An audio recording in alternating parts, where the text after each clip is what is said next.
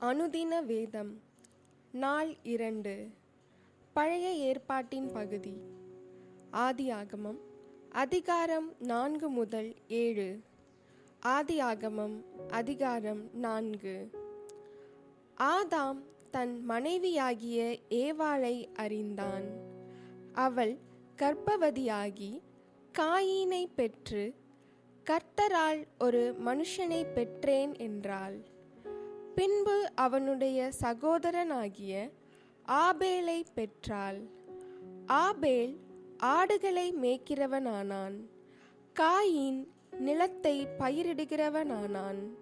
சில நாள் சென்ற பின்பு காயின் நிலத்தின் கனிகளை கர்த்தருக்கு காணிக்கையாக கொண்டு வந்தான். ஆபேலும் தன் மந்தையின் தலையீற்றுகளிலும் அவைகளின் கொழுமையானவைகளிலும் சிலவற்றை கொண்டு வந்தான் ஆபேலையும் அவன் காணிக்கையையும் கர்த்தர் அங்கீகரித்தார். காயினையும் அவன் காணிக்கையையும் அவர் அங்கீகரிக்கவில்லை. அப்பொழுது காயினுக்கு மிகவும் எரிச்சல் உண்டாகி அவன் முகநாடி வேறுபட்டது. அப்பொழுது கர்த்தர் காயினை நோக்கி உனக்கு ஏன் எரிச்சல் உண்டாயிற்று? உன் முகநாடி ஏன் வேறுபட்டது? நீ நன்மை செய்தால் மேன்மை இல்லையோ? நீ நன்மை செய்யாதிருந்தால் பாவம் வாசற்படியில் படுத்திருக்கும். அவன் ஆசை உன்னை பற்றியிருக்கும். நீ அவனை ஆண்டு கொள்ளுவாய் என்றார். காயின் தன் சகோதரனாகிய ஆபேலோடே பேசினான். அவர்கள் வயல்வெளியில் இருக்கும் சமயத்தில் காயின் தன் சகோதரனாகிய ஆபேலுக்கு விரோதமாய் எழும்பி அவனை கொலை செய்தான். கர்த்தர் காயினை நோக்கி உன் சகோதரனாகிய ஆபேல் எங்கே என்றார். அதற்கு அவன் நான் அறியேன். என் சகோதரனுக்கு நான் காவலாளியோ என்றான். அதற்கு அவர் என்ன செய்தாய்? உன் சகோதரனுடைய இரத்தத்தின் சத்தம் பூமியில் இருந்து என்னை நோக்கி கூப்பிடுகிறது. இப்பொழுது உன் சகோதரனுடைய இரத்தத்தை உன் கையிலே வாங்கிக் கொள்ள தன் வாயை திறந்த இந்த பூமியில் நீ சபிக்கப்பட்டிருப்பாய். நீ நிலத்தை பயிரிடும்போது அது தன் பலனை இனி உனக்கு கொடாது. நீ பூமியில் நிலையற்று அலைகிறவனாயிருப்பாய் என்றார். அப்பொழுது காயின் கர்த்தரை நோக்கி எனக்கு இட்ட தண்டனை என்னால் சகிக்க முடியாது. இன்று என்னை இந்த தேசத்தில் இருந்து துரத்தி விடுகிறீர். நான் உமது சமூகத்துக்கு விலகி மறைந்து பூமியில் நிலையற்று அலைகிறவனாயிருப்பேன். என்னை கண்டுபிடிக்கிறவன் எவனும் என்னை கொன்று போடுவானே என்றான். அப்பொழுது கர்த்தர் அவனை நோக்கி காயினை கொல்லுகிற எவன் மேலும் ஏழு பழி சுமரும்? என்று சொல்லி காயினை கண்டுபிடிக்கிறவன் எவனும் அவனை கொன்று போடாத படிக்கு கர்த்தர் அவன் மேல் ஒரு அடையாளத்தை போட்டார். அப்படியே காயின் கர்த்தருடைய சந்நிதியை விட்டு புறப்பட்டு ஏதேனுக்கு கிழக்கான நோத் என்னும் தேசத்தில் குடியிருந்தான். காயின் தன் மனைவியை அறிந்தான். அவள் கர்ப்பவதியாகி ஏனோக்கை பெற்றாள். அப்பொழுது அவன் ஒரு பட்டணத்தை கட்டி அந்த பட்டணத்துக்கு தன் குமாரனாகிய ஏனோக்குடைய பேரை இட்டான். ஏனோக்குக்கு ஈராத் பிறந்தான். ஈராத் மெகுயவேலை பெற்றான். மெகுயவேல் மெத்தூசவேலை பெற்றான். மெத்தூசவேல் லாமேக்கை பெற்றான். லாமேக்கு இரண்டு ஸ்திரீகளை விவாகம் பண்ணினான். ஒருத்திக்கு ஆதாள் என்று பேர். மற்றொருத்திக்கு சில்லாள் என்று பேர். ஆதாள் யாபாலை பெற்றாள். அவன் கூடாரங்களில் வாசம் பண்ணுகிறவர்களுக்கும் மந்தை மேய்க்கிறவர்களுக்கும் தகப்பனானான். அவன் சகோதரனுடைய பேர் யூபால்.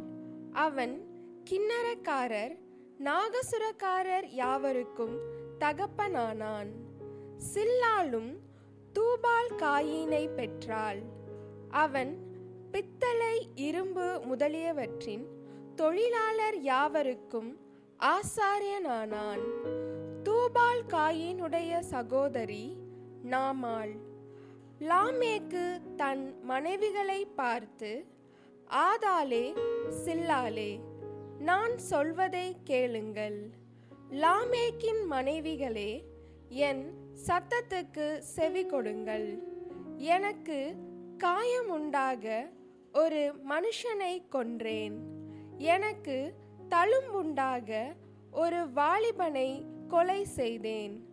காயினுக்காக ஏழு பழி சுமருமானால் லாமேக்குக்காக எழுபத்தேழு பழி சுமரும் என்றான். பின்னும் ஆதாம் தன் மனைவியை அறிந்தான்.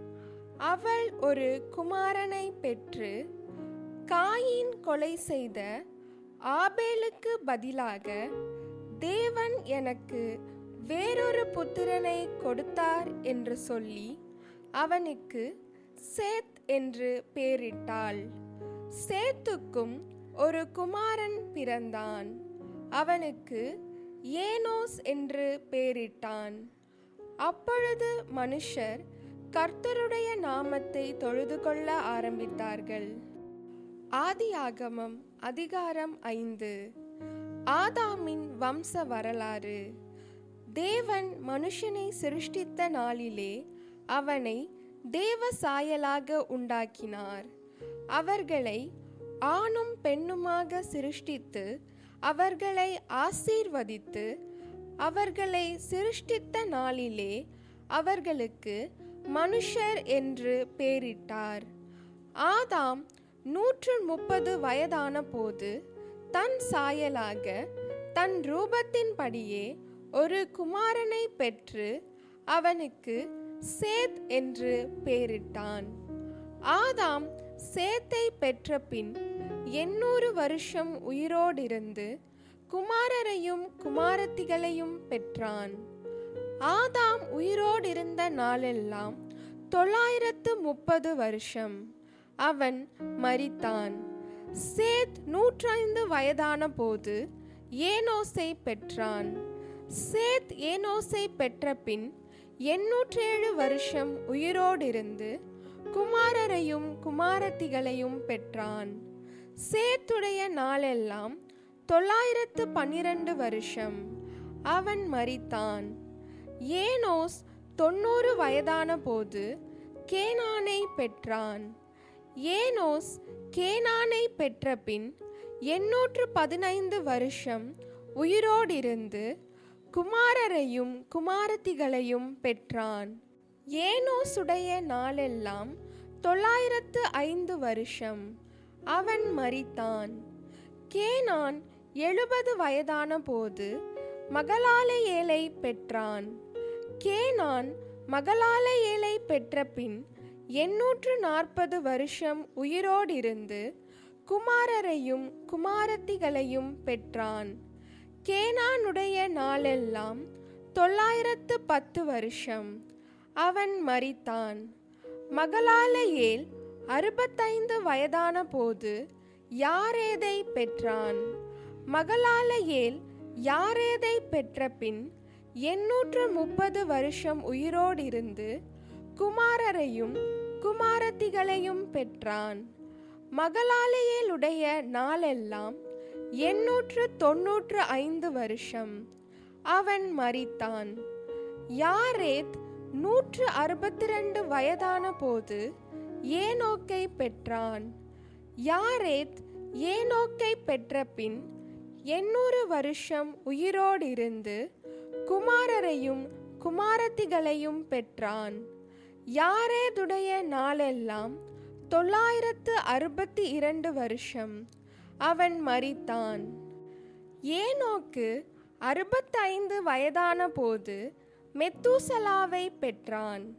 ஏனோக்கு மெத்தூசலாவை பெற்ற பின் முன்னூறு வருஷம் தேவனோடே சஞ்சரித்து கொண்டிருந்து குமாரரையும் குமாரத்திகளையும் பெற்றான்.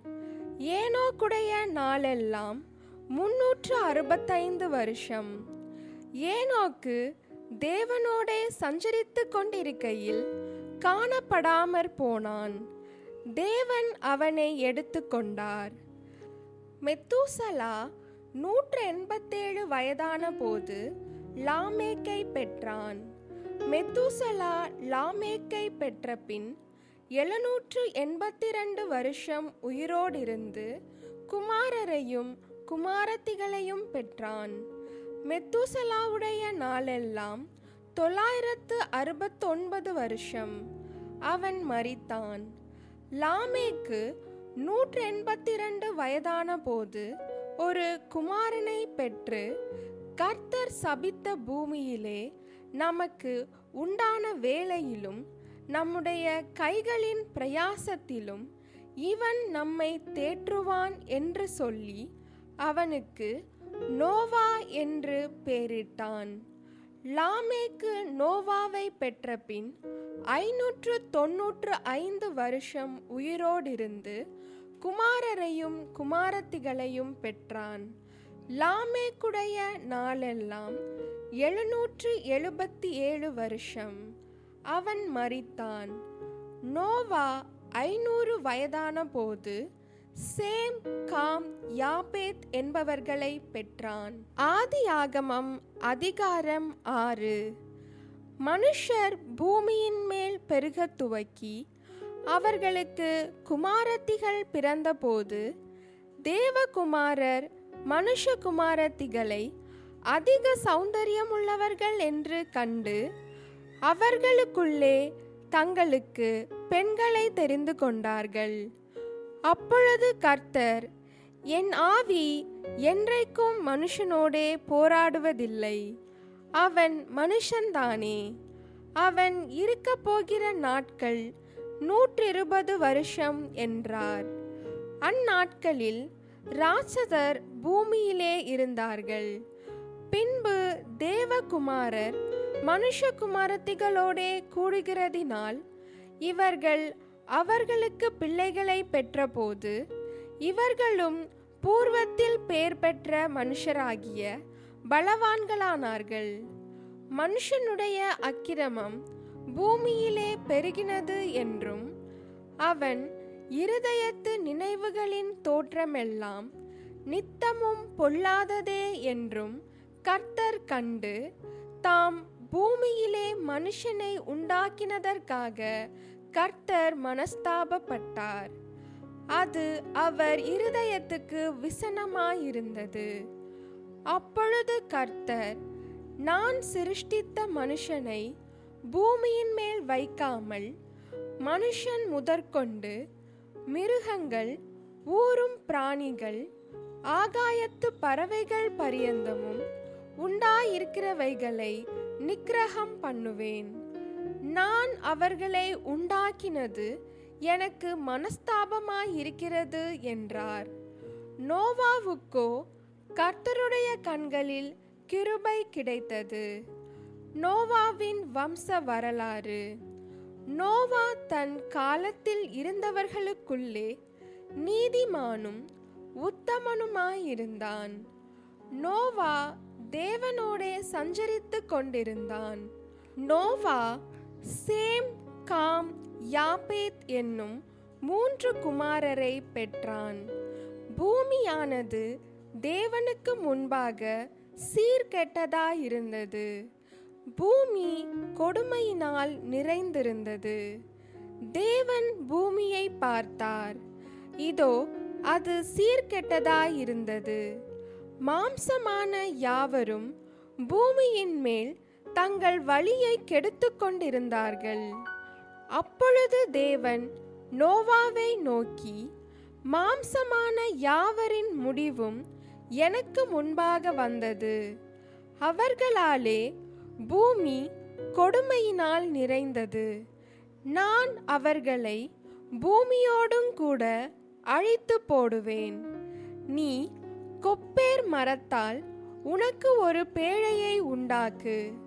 அந்த பேழையிலே அறைகளை உண்டு பண்ணி அதை உள்ளும் புறம்புமாக கீழ்பூசு நீ அதை பண்ண வேண்டிய விதம் என்னவென்றால் பேழையின் நீளம் முன்னூறு முழமும் அதன் அகலம் ஐம்பது முழமும் அதன் உயரம் முப்பது முழமுமாய் இருக்க வேண்டும். நீ பேழைக்கு ஓர் ஜன்னலை உண்டு பண்ணி மேல் தட்டுக்கு ஒரு முழ தாழ்த்தியிலே அதை செய்து முடித்து பேழையின் கதவை அதன் பக்கத்தில் வைத்து கீழ் அறைகளையும் இரண்டாம் தட்டின் அறைகளையும் மூன்றாம் தட்டின் அறைகளையும் பண்ண வேண்டும். வானத்தின் கீழே ஜீவ சுவாசம் உள்ள சகல மாம்ச ஜந்துக்களையும் அழிக்க நான் பூமியின் மேல் ஜல பிரளயத்தை வர பண்ணுவேன் பூமியில் உள்ள யாவும் மாண்டு போம் ஆனாலும் உன்னுடனே என் உடன்படிக்கையை ஏற்படுத்துவேன்.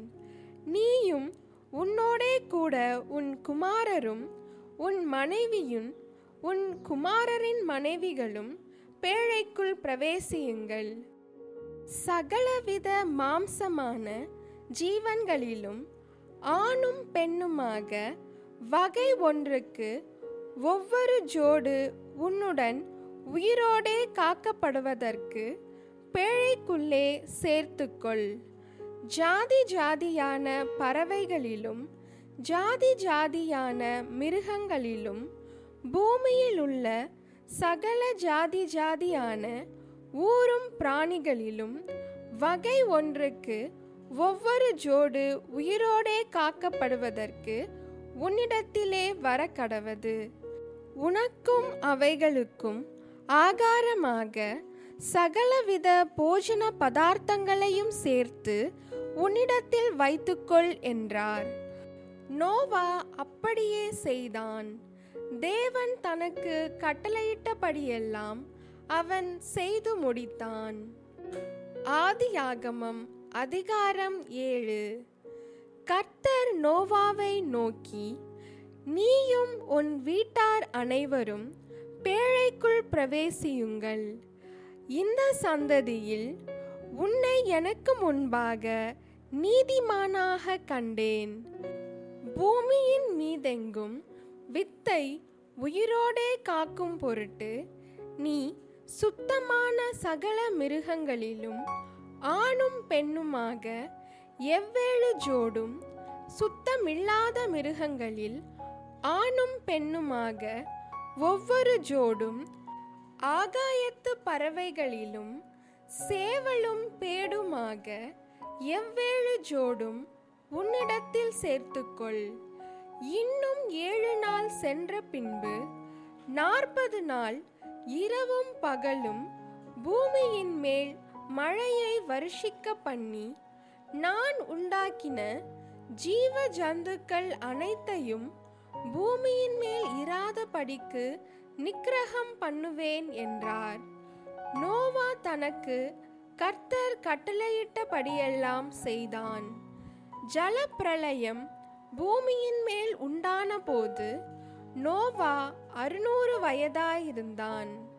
ஜலப்பிரளயத்துக்கு தப்பும்படி நோவாவும் அவனுடனே கூட அவன் குமாரரும் அவன் மனைவியும் அவன் குமாரரின் மனைவிகளும் பேழைக்குள் பிரவேசித்தார்கள்.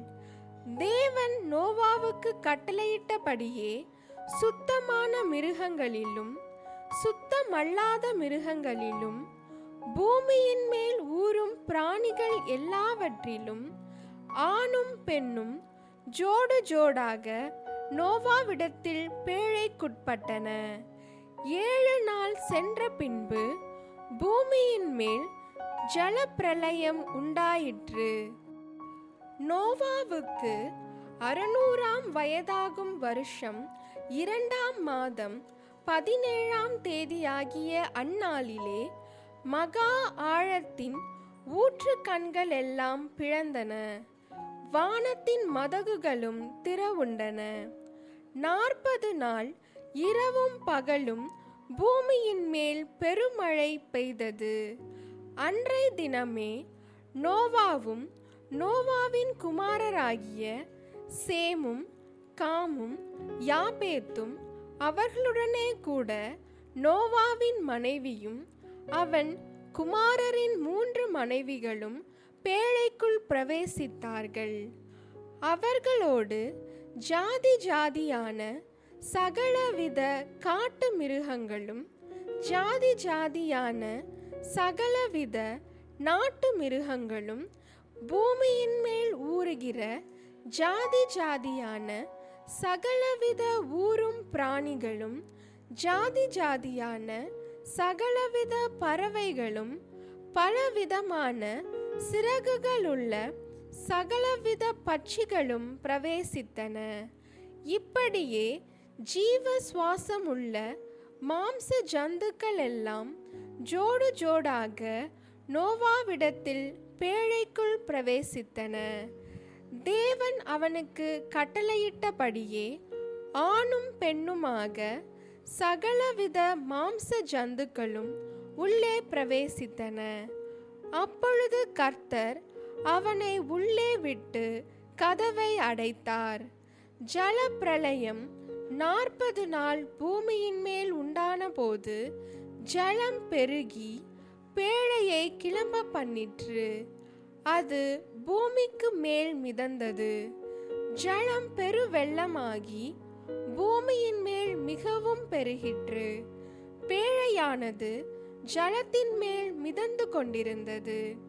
ஜலம் பூமியின் மேல் மிகவும் அதிகமாய் பெருகினதினால் வானத்தின் கீழ் எங்கும் உள்ள உயர்ந்த மலைகளெல்லாம் மூடப்பட்டன. மூடப்பட்ட மலைகளுக்கு மேலாய் பதினைந்து முழ உயரத்திற்கு ஜலம் பெருகிற்று. அப்பொழுது மாம்ச ஜந்துக்கள் ஆகிய பறவைகளும் நாட்டு மிருகங்களும் காட்டு மிருகங்களும் பூமியின் மேல் ஊறும் பிராணிகள் யாவும் எல்லா நர ஜீவன்களும் பூமியின் மேல் சஞ்சரிக்கிறவைகள் யாவும் மாண்டன. வெட்டாந்தரையில் உண்டான எல்லாவற்றிலும் நாசியிலே ஜீவ சுவாசம் உள்ளவைகள் எல்லாம் மாண்டு போயின. மனுஷர் முதல் மிருகங்கள் ஊரும் பிராணிகள் ஆகாயத்து பறவைகள் பரியந்தமும் பூமியின் மேல் இருந்த உயிருள்ள வஸ்துக்கள் யாவும் அழிந்து அவைகள் பூமியில் இராதபடிக்கு நிக்கிரகமாயின. நோவாவும் அவனோடே பேழையில் இருந்த உயிர்களும் மாத்திரம் காக்கப்பட்டன. ஜலம் பூமியின் மேல் நூற்று ஐம்பது நாள் மிகவும் பிரவாகித்து கொண்டிருந்தது.